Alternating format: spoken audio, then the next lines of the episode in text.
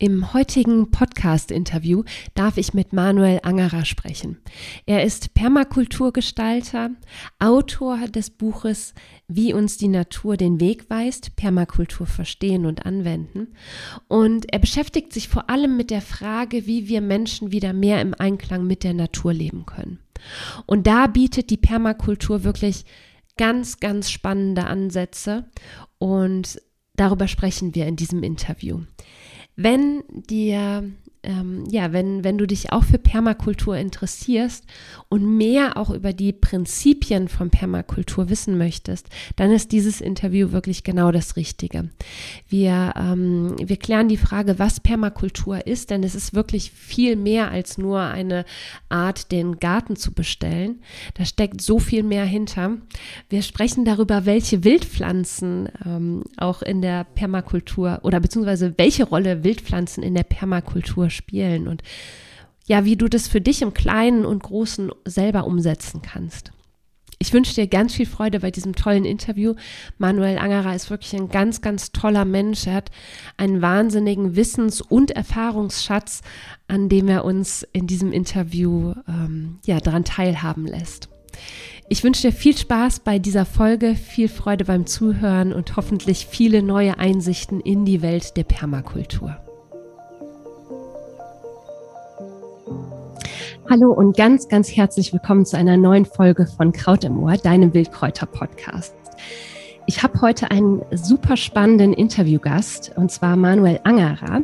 Er ist Permakulturgestalter und äh, genau zu diesem Thema sprechen wir heute auch. Ähm, es hat jetzt vielleicht nicht direkt etwas mit Wildkräutern zu tun und trotzdem haben Wildkräuter in der Permakultur auch, ähm, also spielen auch eine gewisse Rolle. Und ähm, ja, wir sprechen heute einfach mal darüber, was Permakultur genau ist, was so die Prinzipien der Permakultur sind, äh, welche Rolle die Wildpflanzen in der Permakultur äh, spielen. Und ja, wir kriegen so einen ganz, ganz spannenden Einblick. Ähm, ich danke dir ganz herzlich, Manuel, dass du heute hier bist und wir über dieses spannende Thema sprechen. Ja, herzlich willkommen. Ja, von mir auch äh, vielen Dank für die Einladung zum Podcast und ich freue mich sehr, jetzt da sein zu dürfen. Dankeschön. Magst du dich einmal vorstellen? Ja, Wer sehr bist gerne. Du? Und äh, was ich auch super spannend finde, ist, wie bist du zur Permakultur gekommen? Sehr gerne. Ähm, ja, also mein Weg hat eigentlich begonnen in der Baubranche. ich war technischer Zeichner und habe viel Beton in der Gegend verbaut und war damit aber nicht sehr zufrieden und äh, bin dann über mehrere Stationen äh, zu, zu einem äh, Online-Video gekommen, das mir auf die Permakultur äh, aufmerksam gemacht hat. Und äh, ja, nach, das hat sich dann ein bisschen entwickelt. Ich bin dann äh, in die Firma von meinem Vater gewechselt, die dann zufällig eine große Wiese nebenan gehabt hat. Mhm. Und habe dann da begonnen, um, eine Permakulturausbildung zu machen und diese Wiese in einen Garten zu verwandeln. Und ja, nach drei, drei vier Jahre später, äh, heute jetzt Kurse, äh, gibt Workshops bei uns am Grundstück und äh, Buch gibt's mittlerweile auch. Ja, das Buch, das möchte ich auch auf jeden Fall noch erwähnen. Das ist nämlich, ähm, ich, also ich habe das, ich finde das super klasse, ähm, weil du in diesem Buch so wunderschön auch auf ähm, ja, auf diese Zeichen der Natur auch eingehst, also was wir aus der Natur heraus lesen können, wie wir die Natur für uns nutzen können. Ich finde das äh, total klasse, wie uns die Natur den Weg weist. So ist, lautet der Titel des Buches. Also es ist eine ganz große Herzensempfehlung. Das verlinken wir auch auf jeden Fall in den Show Notes. Ähm, und auch, wo man deine Kurse buchen kann, aber da kommen wir später auch auf jeden Fall nochmal zu ähm, ich habe bei dir was total Spannendes gelesen und da, äh, das resoniert total mit mir. Äh, du gehst nämlich auf, ähm, auf diese Selbstbestimmtheit auch ein in dem Buch. Was bedeutet das für dich, bevor wir jetzt gleich so in die Permakultur einsteigen, was bedeutet das für dich, selbstbestimmt zu handeln und warum ist das so relevant für dich? Ja, ist ein total spannender Punkt, die Selbstbestimmtheit. Äh, mit der Selbstbestimmung äh, macht man irgendein Projekt äh, zu dem eigenen. Also man wird Unternehmer so in der Art. Und wenn man Verantwortung für ein Projekt oder ein Vorhaben übernimmt, dann beginnt man sich wirklich darum zu kümmern oder ähm, sich darum zu sorgen, dass es gut wird. Mhm. Und deswegen sehe ich so einen großen, äh, so einen großen Teil in der Selbstbestimmung, im selbstbestimmt Handeln, weil wir auf einmal ein Ding oder ein Vorhaben zu uns machen. Das kann ein ganzes kleines, simples sein, das kann ein großes Projekt sein. Und das dann mit unserem vollen Engagement und äh, unser, unserem Willen ähm, ja, umsetzen können. Genau. Ja. So wie du das beispielsweise mit der Wiese gemacht genau. hast, die du ja verwandelt hast in ein Permakulturparadies. Genau. Ähm, das ist total schön. Also ich mag den Ansatz super gerne, ähm, selbstbestimmt zu handeln, weil ich, also dadurch habe ich ja auch die Möglichkeit, also so, so, eine Gestaltungsmöglichkeit und ich übernehme Verantwortung für etwas ähm, und kann dann eben irgendwie tatsächlich im Kleinen oder im Großen auch was verändern. Ne? Genau. Das ist ein ganz, ganz spannender Punkt. Und ähm, erst diese Selbstbestimmung, äh, das ist eigentlich so das Erste in der Permakultur. Wir machen uns bewusst, wir können gestalten und wir können mhm. das selbst machen. Genau. Ja. Ähm, Permakultur ist ja mittlerweile schon, ich sag mal, ein Begriff geworden, den viele Menschen auf jeden Fall schon mal gehört haben. Äh, was ist Permakultur genau? Magst du das nochmal für die erklären, die damit noch nicht so viel anfangen können? Es ist ja letztlich mehr als nur eine Methode, jetzt einen Garten zu bestellen. Ne? Da gehört genau, ja viel, viel mehr da dazu. Da gehört viel mehr dazu. Permakultur an sich ist ein sehr breites Thema und hat den Kern in einem Gestaltungssystem. Also Permakultur stellt einen Weg zur Verfügung, wie wir Menschen im Einklang mit der Natur unsere Bedürfnisse stillen können. Mhm. Bisher funktioniert es mit der Natur ja eher so recht und schlecht. Und äh, die Permakultur ähm, hat da Wege gefunden, wie das möglich ist. Sie setzt da zum einen auf die Naturbeobachtung und mhm. versucht in unserer Lebensgestaltung all diese natürlichen Prozesse mit einzubinden. Und auf der anderen Seite gibt es ganz viel Praxiswissen, äh, wie das zu machen ist. Der Permakulturbegründer Bill Mollison hat über Jahrzehnte Wissen aus der ganzen Welt zusammengetragen und geschaut, was funktioniert schon, wo wird was praktiziert, was sehr im Einklang mit der Natur geklappt. Und diese beiden Säulen stützen sie dann auf Ethik. Der Kern von Permakultur ist Ethik. Ähm, da gibt es drei Grundwerte. Das, ist, das eine ist die Verantwortung und Fürsorge für den Planeten, für die Erde, für die Natur. Das andere ist die Verantwortung und Fürsorge für uns Mitmenschen. Also das hat eine soziale Komponente. Und dann gibt's nur den dritten Wert, das faire Teilen und Zurückgeben von Überschuss. Und das ist so wichtig, dass mhm. wir aus unserem Überkonsum herauskommen, nur so viel nehmen, wie wir brauchen und dann den Rest teilen und auch wieder zurückgeben. Natur funktioniert in Kreisläufen und deswegen ist auch das sehr wichtig. Mhm. Und ich sage oft gern, ähm, jetzt können wir selbstbestimmt handeln, aber jetzt ist die Frage, wie wir das machen. Und das, ja. das entspringt unserer Ethik. Wir können ein Haus auf viel verschiedene Weisen bauen. Unsere Werte entscheiden, ob wir es ökologisch und nachhaltig machen. Ja, ja, absolut. Um, ähm, das sind total schöne Werte. Ich stelle mir das gerade vor, wenn das wirklich so im ganz großen Stil gelebt würde. Wow, da würde einiges echt ganz, ganz anders aussehen. Genau, die Welt wäre eine andere. Mhm. Ähm, wie kann ich denn jetzt so in, äh, wenn wir das Ganze jetzt mal runterbrechen, weil ich äh, finde, äh, die, die Idee ist natürlich wunderschön, dass man wirklich auch im Großen die Welt damit wirklich nachhaltig verändern könnte. Ähm, aber da steht man ja so als Einzelner dann immer wie so ein Ochs vom Berg, sag ich genau. mal, und fragt sich so, okay, wie kann ich denn jetzt bitte schön irgendwas machen, ja? Ähm, magst du vielleicht mal so ein paar ähm, ähm, ja, Beispiele nennen, praxisnahe Beispiele nennen, wie ich im Kleinen die Prinzipien der Permakultur umsetzen kann? Ja, also eben wie schon gesagt, äh, Permakultur ist eigentlich, sobald ich diese Ethik befolge. Mhm. Dadurch kann jede Handlung, die ich praktiziere, zur Permakultur werden. Und sei es jetzt, äh, weil ich aus einem, aus einem Nachhaltigkeitsgedanken auf dem Balkon zum Essen produzieren anfange oder äh, zum Gemeinschaftsgarten gründe. Das ist die Nahrungsmittelproduktion steht bei der Permakultur oft im Mittelpunkt. Da beginnt mhm. vieles, da hat man noch viel Spielraum. Aber wenn wer natürlich in irgendwelche anderen Lebensbereiche mit dieser Herangehensweise was verändern kann, dann ist das genauso Permakultur. Mhm. Sei es jetzt eben äh, auf, im Winter am, auf der Fensterbank Erbsensprossen zu ziehen oder äh, in der Arbeit äh, Unternehmen fairer, nachhaltiger zu formen. Mhm. Genau. Ach, schön. Ich ähm, beschäftige mich selber auch viel mit der ähm, Selbstversorgung. Und ich finde, das ist auch letztlich so ein großes Thema. Und man stellt sich dann immer vor, okay, ich, Selbstversorgung, das geht nur, wenn ich mich jetzt wirklich von 0 auf 100 komplett selbst versorge. Aber das stimmt ja gar nicht. Ne?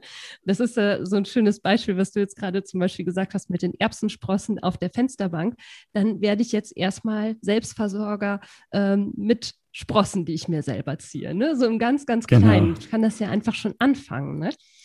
Ähm, man muss ja nicht direkt irgendwie ähm, oder man hat vielleicht auch nicht immer die Möglichkeit, eine Wiese komplett umzuwandeln in sein eigenes Permakulturparadies. Man kann irgendwie ganz klein schon anfangen und ich finde, das äh, ändert auch schon total viel. Ähm, selbst ja, bei so absolut. kleinen Sprossen, die man zu Hause auf der Fensterbank zieht, man sieht halt einfach was wachsen, ja, man kümmert sich um etwas und äh, man sieht, man sieht es heranwachsen und das macht irgendwie auch schon voll was mit einem, ne? Ja, absolut, genau. Und man beginnt sie zu involvieren, man spürt die Erde, man, man kriegt dann Bezug zu all diese Dinge, die man so im Alltag konsumiert. Und das ist auch ganz wichtig, dieses Bewusstsein einmal zu bekommen, wie funktioniert das, wie, wie wächst was und was mhm. braucht es dafür. Und dann kann man das im Kleinen erleben oder im Großen. Genau. Ja. Und ich würde auch natürlich niemandem empfehlen, äh, sofort eine Selbstversorgung zu starten. Das ist ein Weg, das ist ein langer Weg, all diese Dinge zu lernen, von der Pflanzenanzucht bis zur Verarbeitung und der Lagerung, sondern ja. viele Dinge zu lernen. Genau. Ähm, kommen wir mal zu den Wildpflanzen. Ähm, die spielen ja auch eine gewisse Rolle in der Permakultur, richtig? Also genau. Ähm, vielleicht magst du mal aus, aus deiner Praxis berichten, wie, wie du die Wildpflanzen bei dir einsetzt. Ähm, also ja, wie arbeitest du mit, mit den Pflanzen, mit den Wildpflanzen bei dir im Permakulturgarten? Ja, also die Wildpflanzen sind enorm vielseitig in der Permakultur zum Einsetzen. Es beginnt dabei, dass man eine Fläche schon beurteilen kann aufgrund dessen, was dort für Pflanzen wachsen. Mhm. Ich habe zum Beispiel vor der Gestaltung von dieser Wiese, die ich da verwandelt habe, äh, genau beobachtet, was wächst da jetzt schon. Ja. Und aufgrund dessen bekommt man dann Aufschluss drauf, ähm, wie die Bodenbeschaffenheit sehr wahrscheinlich ist und wie der, in welchem Zustand sie dieses Ökosystem befindet. Mhm. Und bei uns auf der Fläche waren das zum Beispiel viel Löwenzahn, Hahnenfuß und sonst sehr üppig wachsendes Gras, was zum Beispiel Aufschluss darüber gibt, äh, dass der Löwenzahn dafür da ist, die Erde zu lockern. Der mhm. dekomprimiert Böden und sammelt Nährstoffe. Das viele Gras gibt Aufschluss, dass sehr nährstoffreich ist, die Wiese. Und wie dann herausgefunden habe, ist auch diese Wiese jahrelang von einem Landwirt gedüngt worden, Deswegen dieses homogene Erscheinungsbild. Mhm. Auf der anderen Seite auf einem Acker findet man vielleicht viel Vogelmiere oder Gundermann. Und die geben dann Aufschluss darüber, dass der Boden sehr lose ist und zerbrochen eigentlich von der intensiven Bewirtschaftung. Und so kann man sie durch die Landschaft lesen, ohne dass man wirklich weiß, äh, was unter, unter die Pflanzen ist und kriegt dann sehr genauen Einblick. Mhm. Das sind die sogenannten Zeigerpflanzen, ne? Also, genau. Ja. Und so zeigt uns auch jede Pflanze irgendwas. Also zum, wir müssen herausfinden, was. Und mhm. Äh, zum Beispiel Brombeeren zeigen uns, wenn die auf der Wiese herauskommen, dass der Boden bereit wäre für einen Wald. Ja. Und viele solche Dinge gibt es da zu wissen und dann geht man mit einem ganz neuen Blick durch die Landschaft. Mhm. Und Zeigerpflanzen sind auch immer eben in der Permakultur nimmt man die Zeigerpflanzen als Heiler vor Ort direkt wahr. Also wir sehen jetzt zum Beispiel einen Löwenzahn oder eine Distel und sehen, okay, die Distel oder der Löwenzahn hat genau die passenden Keimbedingungen vorgefunden, um den Boden, der da jetzt ist, zu verbessern. Mhm. Also es ist schon der Heiler da. Wir brauchen nichts mehr tun eigentlich, sondern nur noch dem sei die Arbeit machen lassen. Und in der Permakultur können wir dann diese Arbeit nur beschleunigen, indem wir die Pflanzen zum Beispiel nicht ausreißen, sondern regelmäßig schneiden. Dann werden sie ihre Heilungsarbeit schneller vollbringen. Das finde ich ist ja mein ganz neuer Ansatz, äh, statt quasi das Unkraut rauszurupfen, ähm, die Pflanze in einem ganz neuen Blickwinkel zu betrachten, nämlich als Heiler für den Boden, der oder die dafür sorgt, dass, äh, dass, der, dass die Bodenbeschaffenheit besser wird, dass der Boden fruchtbarer wird, dass der Boden einfach heilt, ja? Genau. Ah, ich liebe diesen Perspektivwechsel. genau. Im Gemüsegarten kann das natürlich nicht immer so praktiziert werden, da. dass man jetzt sagt, ähm, jeder Löwenzahn bleibt stehen. Aber man kann aufgrund dessen, was im Gemüsegarten keimt, sehr genaue Rückschlüsse wieder ziehen, was braucht dieser Boden vielleicht und aufgrund dessen mehr von diese Pflanzen mitkompostieren und das dann in den Garten bringen. Mhm. Also man kann zum Beispiel auch, wenn jetzt viel Beinwell keimt, dann kann ich jetzt zum Beispiel darauf schließen, okay, es gibt Nährstoffe, die jetzt dieser Beinwell dem Boden für zugänglich machen möchte. Mhm. Und das macht er, indem er mit seinen tiefen Wurzeln diese Nährstoffe nach oben holt, in seine Blätter Irgendwann stirbt er vielleicht und der Boden nimmt es wieder auf. Und so kann ja auf dieses Zeichen wahrnehmen, ohne zu wissen, was der Boden eigentlich aus wissenschaftlicher Sicht braucht mhm. und einfach Beinwellblätter sammeln gehen und das entweder mulchen oder mitkompostieren und so ja. dem Garten zuführen. Ach, schön muss ich gerade tatsächlich an einen äh, Garten denken im Seminarhaus äh, Regen, Haus Regenbogen. Da gibt es eine Fläche, da steht so viel Beinwell. Das ist wirklich der Wahnsinn.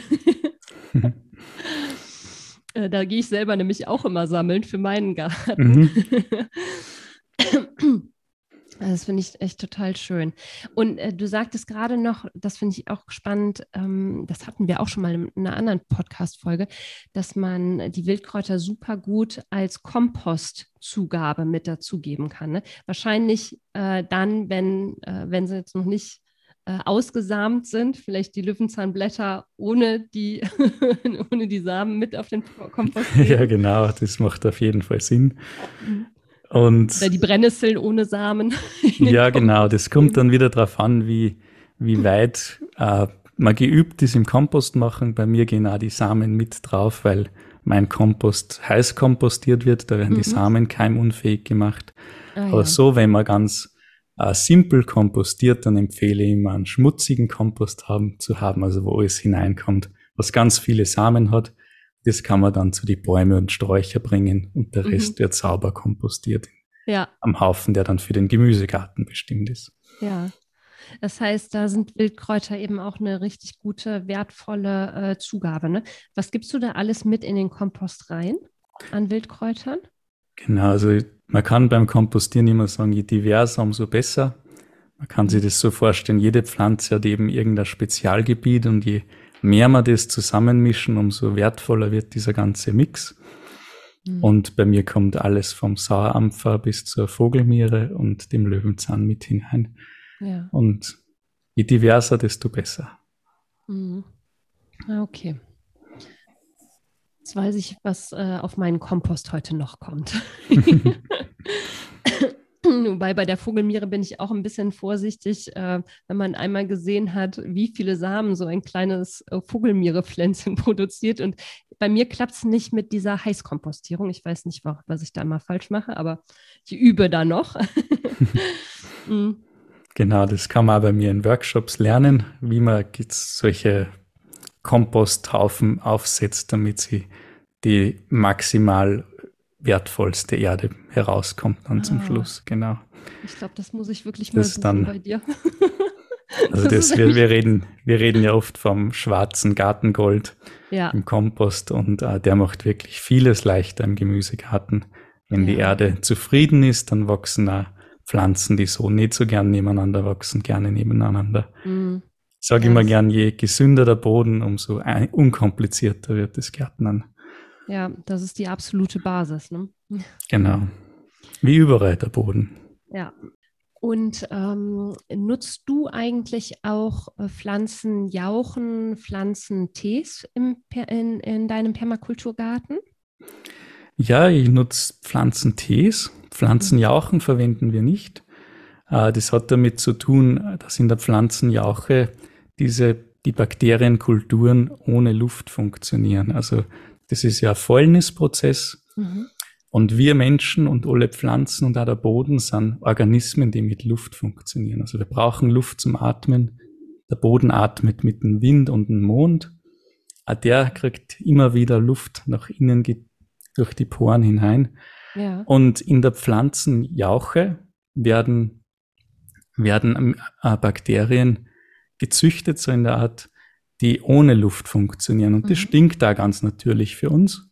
Und alles, was stinkt, das hat da im Gemüsegarten nicht so viel verloren. Es kann aber in, in den Boden gut da, wenn Nährstoffe dazukommen. Es kann aber auch wieder sein, dass mehr Schnecken jetzt sich von dem angezogen fühlen, ja. weil diese Bakterien oder die Schnecken das sehr genau wahrnehmen, wenn was im Ungleichgewicht ist. Ja.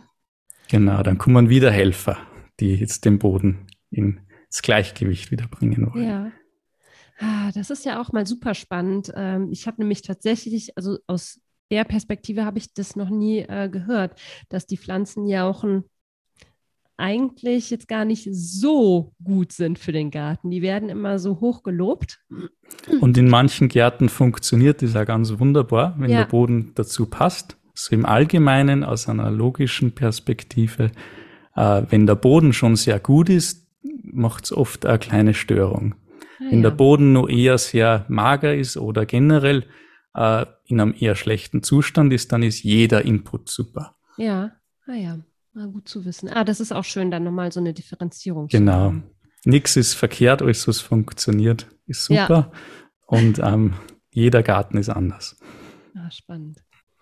Du sag mal, ähm, glaubst du, dass ähm, die Permakultur eine, eine echte Alternative zur konventionellen Landwirtschaft darstellt? Ja, also für mich ist die Permakultur eigentlich die einzige Alternative, die wir haben und da wirklich mit einem Potenzial, dass wir diese unsere ganze Natur in eine neue Fülle eigentlich bringen. Mhm. Der Permakultur sagt man so, dass wir Menschen können eigentlich den Planeten vollständig zerstören oder wir können die Natur zu mehr Fülle und Vielfalt führen, als es ihr selbst möglich wäre. Mhm. Können schauen in der Landschaft, wo würden sie Teiche anbieten? wie können wir Pflanzen miteinander kombinieren, dass sie sie harmonieren und ergänzen. Und ganz viel in diese Richtung können wir machen. Und Permakultur hat auch Lösungen, wie man mit äh, schweren Geräte oder Traktoren äh, Landwirtschaft betreibt, ohne dass der Boden darunter leiden muss. Ja. Beim, äh, Permakult, äh, in der Permakultur ist es auch so, dass der Boden eigentlich nicht äh, umgegraben wird, richtig?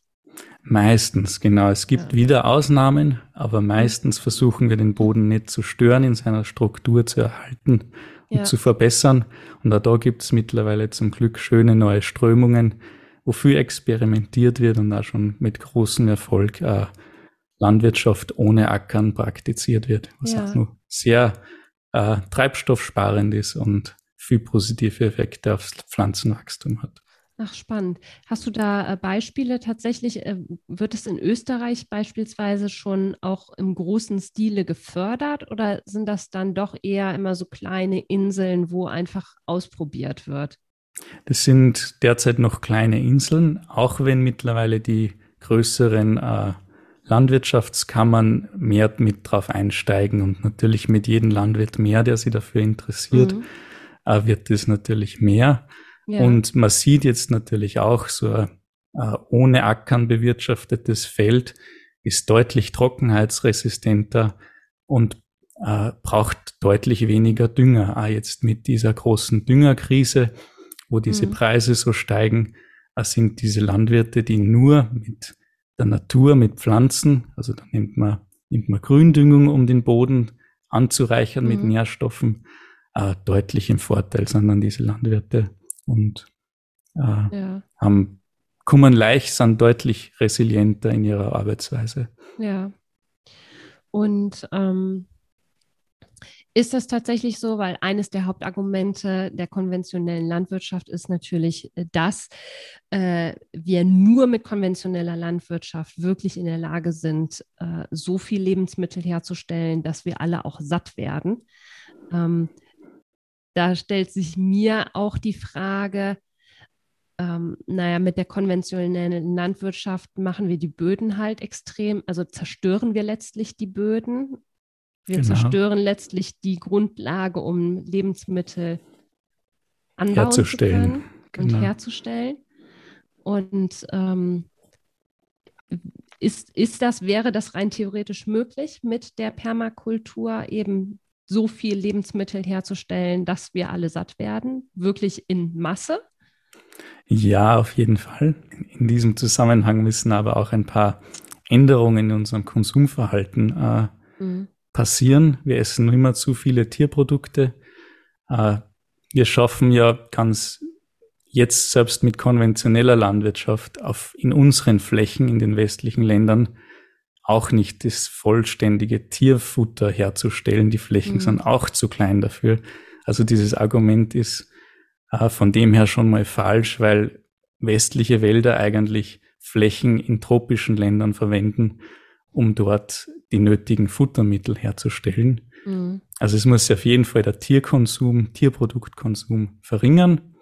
Äh, ich bin nur immer dafür, dass Tiere Teil von der Landwirtschaft sind. Sie bereichern und helfen Bodenleben in großem Maße. Und auch wenn natürlich rein pflanzliche Landwirtschaft selbstverständlich möglich ist, es kommt da wieder auf die Situation drauf an, was macht Sinn. Mhm. Und sobald dieser Konsumwechsel auch passiert, ist mit Permakultur ganz einfach Unmengen an sehr wertvollen, nährstoffreichen Essen zu produzieren. Mhm. Und es kommt sogar, gibt Studien dazu, dass man auf dem gleichen äh, Ertrag pro Fläche kommt im Vergleich zur konventionellen Landwirtschaft, aber nur mit einer Diversifizierung von der, von den, von den angebauten Nahrungsmitteln. Ja, ah, spannend. Ah, ich finde, das ist halt, das ist so ein spannendes, äh, weites, großes Thema, was halt einfach auch so, so ein wahnsinniges Potenzial mit sich bringt, halt wirklich irgendwie was verändern zu können. Ne? Ich finde das ganz, ganz spannend, dieses Thema. Ähm, gibt, es, gibt es noch etwas, was du super gerne ergänzen möchtest ähm, zu dem, was wir bis jetzt besprochen haben? Gibt es da was, was ich vergessen habe zu fragen und was du aber total gerne noch teilen möchtest? Ähm? Ja, ich möchte jeden eigentlich ermutigen. Äh, jetzt bekommt man vielleicht den Eindruck, Permakultur ist so groß und viel, dass man das ja niemals in einem Leben erlernen kann. Und ich möchte jeden einfach ermutigen, zu starten und äh, sie zu vernetzen und was Schönes in die Welt zu bringen, wofür man sich halt zuständig fühlt oder was halt aus einem, aus einem heraussprudelt. Und dann gibt's Menschen wie mich, die an, an der Hand nehmen können. Da gibt's mittlerweile schon viele davon, das ist sehr schön. Mhm. Und das ist das, was, was man sie mitnehmen sollte, dass einfach, wir können was verändern und wir müssen es nur machen. Ja, und es geht im Kleinen wie im Großen, ne? Genau. Dankeschön, das ist voll das schöne Schlusswort. Sag mal, Manuel, wo äh, können dich die Zuhörer, Zuhörerinnen finden und was für Workshops bietest du an? Ich bin mir ziemlich sicher, dass da so der ein oder andere ziemlich heiß drauf ist, das zu erfahren. Und äh, ja, wo finden wir dich prinzipiell? Ja, also ähm, die findet man natürlich im Internet äh, auf meiner Website unter bunte-permakultur.at. Äh, ich habe einen Instagram- und einen YouTube-Kanal, den findet man auch unter Bunte Permakultur und Manuel Angerer. Und man findet mir in Buchhandlungen mit meinem Buch, das schon erwähnt worden ist, wie uns die Natur den Weg weist, Permakultur verstehen und anwenden. Ja, schön. Und deine äh, Workshops, gibst du da auch Online-Workshops oder darf man dann zu dir nach Österreich kommen? Derzeit äh, ist das Angebot nur vor Ort und es wird in Zukunft aber auch wahrscheinlich ein gemischtes Vor Ort und Online-Angebot geben. Ach, genau. Schön. Und die Workshops äh, sind eben von der Kompostierung über äh, naturnahes Gärtnern bis hin zur Wiesenpflege, Sensen, Mähen und solche Dinge ist da auch dabei. Genau, sehr breit. Super. Äh, das verlinken wir alles, also alle, alle Links, die Webseite, Instagram, YouTube-Kanal, der ja demnächst, habe ich jetzt gehört, neu anlaufen wird. Genau, ich bin gerade wieder am Filmen für neue Videos und möchte da noch mehr in diese Richtung gehen. Genau. Toll. Ja, da freue ich mich sehr drauf. Auf jeden Fall verlinken wir das alles in den Show Notes. Ähm, das Buch verlinken wir in den Show Notes ähm, und auf der Webseite. Und äh, auf, auf Luna Herbs könnt ihr, wenn ihr noch mehr über Manuel erfahren möchtet, auch auf jeden Fall reinschauen. Da findet ihr den Steckbrief von ihm. Und ähm, ja, Manuel, ich danke dir ganz, ganz herzlich, dass du uns so ein bisschen in die Welt der Permakultur mitgenommen hast. Und ich bin mir ziemlich sicher, dass der ein oder andere dann nochmal so einen ganz neuen Blick drauf bekommen hat, dass es eben mehr ist als äh, eine bestimmte Art und Weise, den Garten zu bestellen. Und ähm, ja, danke dir ganz, ganz herzlich für, für dieses wunderschöne Interview. Ja, von meiner Seite auch vielen Dank und hat mich sehr gefreut. Ja, schön. Dankeschön. Und äh, ja, ich werde, glaube ich, auf jeden Fall mal, sobald ich wieder kann, den Kompost-Workshop bei dir buchen. Das ist wirklich an der Zeit, dass ich das mal lerne. Ja, das würde mich sehr freuen. Danke dir. Ja, und äh, wenn, wenn euch die Folge gefallen hat, dann freuen wir uns natürlich total über deine Bewertung ähm, und äh, ja, du kannst uns super gerne auch schreiben. Äh, über Feedback freuen wir uns immer sehr, sehr, sehr. Und ja, ganz, ganz herzlichen Dank, dass ihr bis zum Ende zugehört habt. Und ja, wir hoffen, dass du auch beim nächsten Mal wieder dabei sein wirst. Alles Liebe und einen ganz, ganz schönen Tag für dich. Tschüss.